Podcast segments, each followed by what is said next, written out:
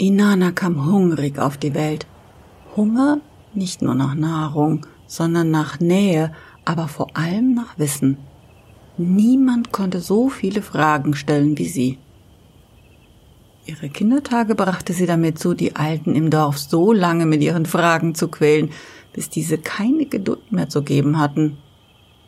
Es gab so vieles, das Inanna unbedingt wissen musste. So groß war die Schöpfung und so voller Fragen, die keiner fragt. Warum bleiben die Kaulquappen nicht einfach Kaulquappen, sondern werden Frösche?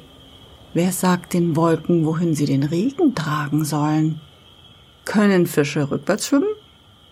Wenn nicht wir den Honig aus den Stöcken holen, essen ihn die Bienen dann selber?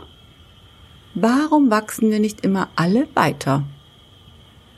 Das waren alles gute Fragen und die Alten hatten ihre liebe Mühe, ihr befriedigende Antworten zu geben. Bald nannte man die kleine Inana nur noch Savala im Dorf. Bedeutet Frage. Als Inana eine junge Frau war, wurden ihre Fragen noch schwieriger. Wenn die Sumerer einen Gott des Sturms haben und wir auch, wer macht dann den Sturm in der Wüste dazwischen? Wenn die Anunnaki die ältesten Götter sind, warum haben wir denn dann neue?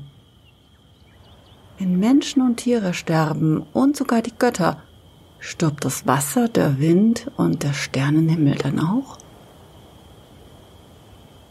Hört mir jemand zu, wenn ich heimlich frage? Ist es beten, wenn ich keine Wörter denke? So viele Fragen und bald hatte niemand mehr eine Antwort und keiner mehr den Geist und den Sinn, die hungrige junge Frau zu ertragen. Ihre Eltern verheirateten Inanna ins Nachbardorf. Sie gebar vier Kinder und wurde die bekannteste Säfrau in der Gegend und damit wohlhabend. Selbst aus weit entfernten Gegenden kamen Bauern und baten sie, ihre Saat auszubringen.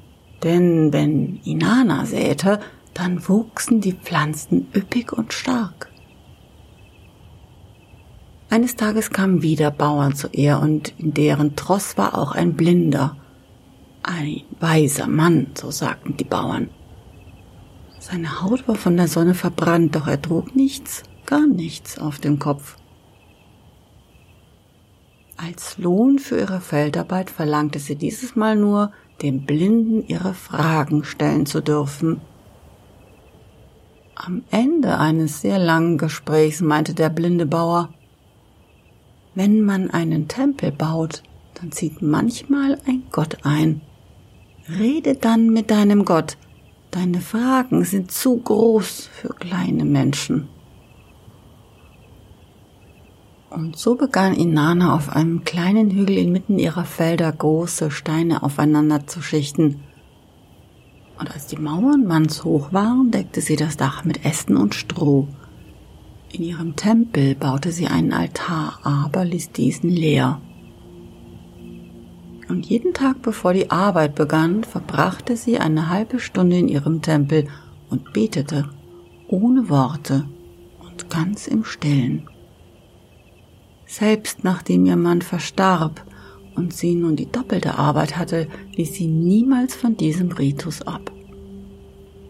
Sie formte eine kleine Figur, die aussah wie ihr Mann, und stellte sie neben den Altar auf den Boden. Viele Jahre später betrat sie morgens den Tempel und spürte einen Gott auf sie warten. Sie neigte ihren Kopf verließ den Tempel und kehrte mit zwei Handvoll Ehren zurück. Diese legte sie auf den Altar, um ihrem Gott zu opfern. Sei willkommen in meinem Tempel, unbekannter Gott. Sie wartete, aber hörte keine Antwort. Überall um sie herum konnte sie eine Anwesenheit spüren, aber der Tempel war unverändert. Hoffentlich bist du ein Fruchtbarkeitsgott, oder ein Erntegott. Das könnten wir hier nämlich wirklich gebrauchen. Der Gott lächelte, meinte sie zu spüren, aber er sprach nicht. blickte sich in ihrem Tempel um. Ja, ich weiß, das ist wirklich kein wunderschöner Tempel. Wahrscheinlich ist es der kleinste und erbärmlichste Tempel auf der Welt. Aber es ist meiner. Tut mir leid, ich bin nicht wirklich eine Baumeisterin, sondern eigentlich eine Säfrau. Doch ich werde mein Bestes tun. Und als sie am nächsten Tag zum Beten kam, brachte sie zwei Feigen mit. Wieder sprach der Gott kein Wort zu ihr. Am übernächsten Tag kehrte sie mit einem Krug Bier wieder. Jeden Tag brachte sie ihrem stummen Gott ein anderes Opfer. Jeden Tag lächelte er und schwieg. Dann, eines Tages, kam sie zum Tempel und der Gott war aus den Steinen gekommen und lag in der Sonne und döste vor sich hin. Er sah dem Spiel der Wolken zu und kaute auf einem Halm herum und er sprach. Seine Worte klangen wie der Wind, der durch die Ähren streichelt und wie das Gefühl, wenn bald der erste Tropfen Regen auf einen heißen Boden trifft. Du solltest in die Stadt gehen, Inanna. Du solltest in einen Tempel gehen, in einen richtigen Tempel. Und dort solltest du zu den richtigen Göttern beten und denen deine Opfer bringen. Ich kann nichts für dich tun. Ich kann dein Getreide nicht wachsen lassen und dich nicht vor den Stürmen bewahren oder vor dem Krieg. Oder vor dem Krieg. Verschwende deine Zeit nicht mit mir, Inanna, denn du bist nur ein Staubkorn im Universum und eine weise Frau, die das erkennt. Mit offenem Mund hörte Inanna ihrem Gott zu, nach all den Wochen und Monaten war sie überrascht, dass er überhaupt redete. Und dann fuhr er fort. Dein Tempel ist für mich genau der richtige, aber natürlich sind die Tempel anderer Götter schöner und größer. Und ich schätze dein stummes Gebet, das ist für mich genau das Richtige. Aber natürlich gibt es magische Gebete und Gebete, die wie wunderschöne Gedichte klingen. Verschwende deine Zeit nicht mit mir ich kann dir nichts bieten. Und Inanna antwortete, das hier ist schon weit mehr, als ich erwartete, mehr Antworten, als ich suchte. Sie änderte nichts an ihrem Ritus. Jeden Tag brachte sie ein anderes kleines Opfer und jeden Tag betete sie eine halbe Stunde im Stillen und im Stummen und die Jahre gingen ins Land und brachten goldene Zeiten und blutige Zeiten.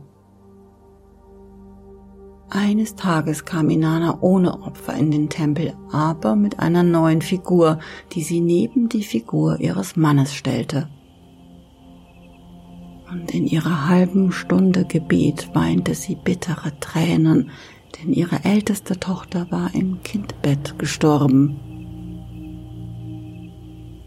Und der Gott kam aus den Steinen des Tempels und sagte zu ihr, Es tut mir leid, aber ich kann dir keinen Trost bieten. Ich hätte deine Tochter nicht retten können und auch nicht dein ungeborenes Enkelkind. Du solltest dir einen anderen Gott suchen. Und aus Inanna brach die Wut auf das Leben heraus und der Zorn auf die Götter. Und die Angst niemals Antworten auf ihre Fragen zu erhalten, und sie schlug ihren Gott ins Gesicht und schrie ihn an mit zornesrotem Kopf. Du schwacher kleiner Gott, was für ein Gott bist du überhaupt? Und er antwortete mit seiner Stimme wie Wind und Regen, als hätte sie ihn nicht geschlagen. Ich bin der kleinste Gott, der schwächste Gott, der vergessene Gott. Ich bin der Gott, der keinen Namen hat und keine Kraft und keine Macht. Nicht im Himmel, nicht auf den Wassern, nicht auf Erden. Ich bin der Gott der Blätter, die vom Baume taumeln, und der Maden, die das tote Fleisch verzehren. Ich bin der Schaum, wenn Bäche in die Flüsse strömen und die Stille zwischen großen Worten. Ich bin die Grenze zwischen Wald und Wiese und der Gott des zweiten, des blassen Regenbogens. Ich bin der Gott der abertausend winzig kleinen Funken leben und der abertausend winzig kleinen Tode. Das erste Licht am ersten Tag, die Dunkelheit am letzten. Inanna hörte und verstand. Sie änderte nichts an ihren Gepflogenheiten und betete weiter jeden Tag und brachte weiter ihre Opfer. Bald standen neben der Figur von ihrem Mann und ihrer Tochter noch die Figuren ihrer Eltern und der Eltern ihres Mannes. Und damit nicht genug. Es folgten noch Figuren für ihre zwei Söhne, die in einem fernen Krieg in einem unbekannten Land für fremde Menschen gestorben waren. Doch jeden Tag kehrte sie zurück in ihren Tempel und betete im stillen und unterhielt sich manchmal mit dem Gott ohne Namen und Macht und Kraft.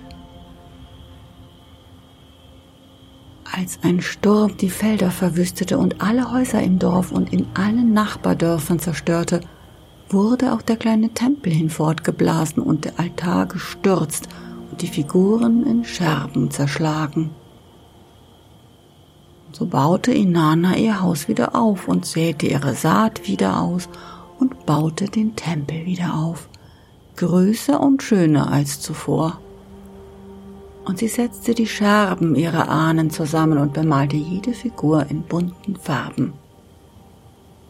Und jeden Tag kehrte sie zurück in den Tempel und betete und sprach zu dem Gott ohne Namen und Macht und Kraft und manchmal verließ er die Steine des Tempels, erschien ihr in menschlicher Gestalt und antwortete Ich kann dir keinen Schutz bieten vor dem Sturm und auch nicht vor dem Wasser, wenn der mächtige Fluss wieder über seine Ufer tritt. Wenn Blitze in eure Häuser schlagen, kann ich das nicht verhindern, und auch nicht, wenn die Sonne eure Pflanzen verbrennt. Verschwende deine Zeit nicht mit mir, Inanna, denn du erlebst nur ein schnelles Zwinkern im Auge der Schöpfung und bist eine weise Frau, die das erkennt. Inanna antwortete, ich danke dir für deinen weisen Rat wie immer, und wie immer werde ich ihn nicht befolgen. Mir gefällt es, dass du mein Gott bist, und ich bete weiter ob du nun hörst oder nicht. Und als der Hunger kam und die Menschen in ihrem Dorf starben wie die Fliegen, versäumte Inanna trotzdem keinen Tag und brachte einen Teil ihres kargen Mahls als Opfer dar für den Gott, der keine Opfer wollte. Und sie betete. Ihr letztes Kind fiel nun dem Hunger zu Opfer sowie vier ihrer Enkel. In ihrem Dorf lebte bald niemand mehr, den sie kannte. Sie war so dürr, dass man ihre Rippen zählen konnte und den Schädel unter der Haut erkannte. Ihre Finger waren so dürr wie Stroh und trotzdem vergaß sie niemals einen Tag im Tempel. Und als der Frühling kam und die Sonne und der Regen den Hunger beendeten, da kam ihr Gott wieder zu ihr und sprach, Arme Inanna, nun bist du allein auf der Welt, und ich konnte nicht verhindern, dass ihr hungert, und konnte auch euren Durst nicht stillen. Ich bin der schwächste aller Götter und bin dir nicht von Nutzen. Nutze du deine Zeit, um unter Menschen zu weilen, statt in diesem Tempel zu beten denn alle werden sterben und auch du. Und du bist eine weise Frau, die das erkennt. Und müde nickte Inanna und gab ihrem Gott recht. Ich erkenne die Weisheit in allem, was du sagst und danke dir für deinen Rat. Doch mir genügt es, so wie es ist zwischen mir und dir, und ich werde nicht aufgeben, im Stillen zu beten solange ich lebe. Und nach dem Hunger kam die größte Plage, die die Götter sich erdacht haben, um die Menschen zu quälen. Denn der Krieg verschonte niemanden im Dorf, auch nicht Inanna. Und während ihre Felder lichterloh brannten und während die Leichen im Feuer zu Asche verbrannten, kroch sie mit letzter Kraft den Hügel hoch. Ein Pfeil hatte sie durchbohrt und sie hinterließ eine Spur von Blut. Und ihr Gott verließ den Stein und er verließ den Tempel und er lief zu ihr hin. Er nahm sie in seine Arme und sagte, Ich konnte niemanden retten, Inanna, keinen einzigen Menschen. Es tut mir sehr leid, so sehr leid. Ich habe dich gewarnt all die Jahre, aber du wolltest es nicht hören. All die Jahre kamst du jeden Tag in den Tempel und ich habe nichts für dich getan. Gar nichts.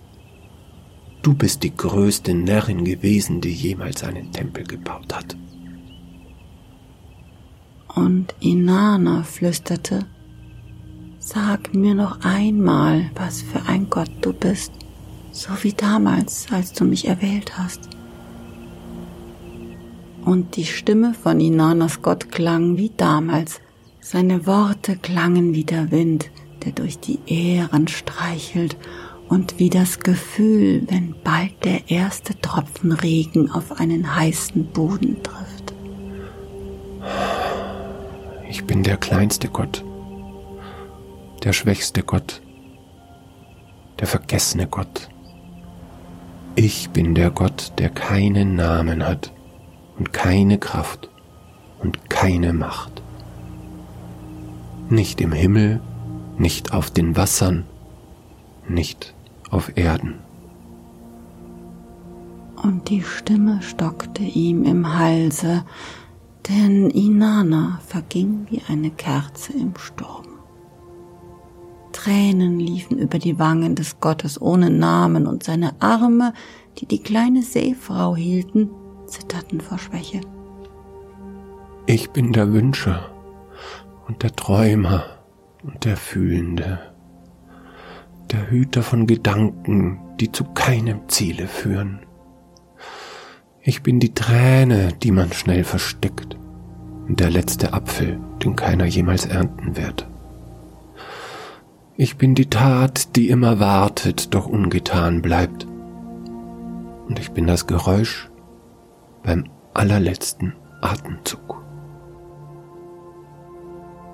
Und Inanna flüsterte, das bist du. Du bist der schönste und weiseste aller Götter. Bevor es die Ananaki gab, gab es dich. Ich habe dich erkannt bist der Wächter, der Zeuge und das sehende Auge. Du siehst mich und du hast mich nie verlassen. Es schien so, als ob das die letzten Worte Inanas gewesen wären, aber nach einer langen Pause fand sie noch einmal ein Quäntchen Kraft. Sie hauchte so leise, dass man es kaum hören konnte. Es war wunderschön.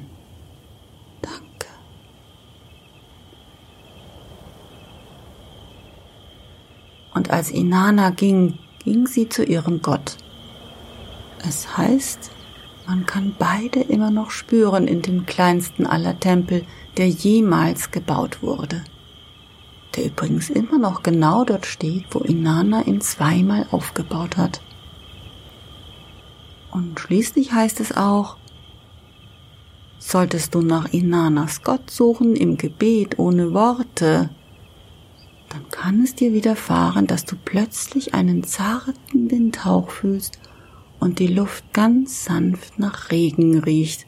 Und dann, so sagen die einfachen Leute, die dort leben, wo vor 5000 Jahren Inanna lebte, dann hörst du die Stimme der alten weisen Frau, die dir ins Ohr haucht.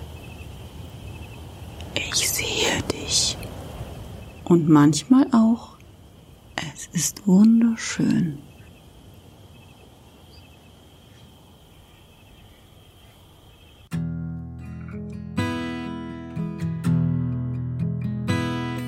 I've been measuring my faith against sight, measuring my faith on a feeling. Give me vision to prove my heart right. Cause I've been longing to see you more clearly.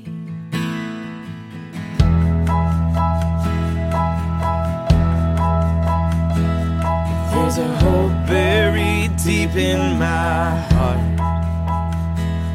Though the light of your presence is fading, show me how you glow in the dark, how you speak and never.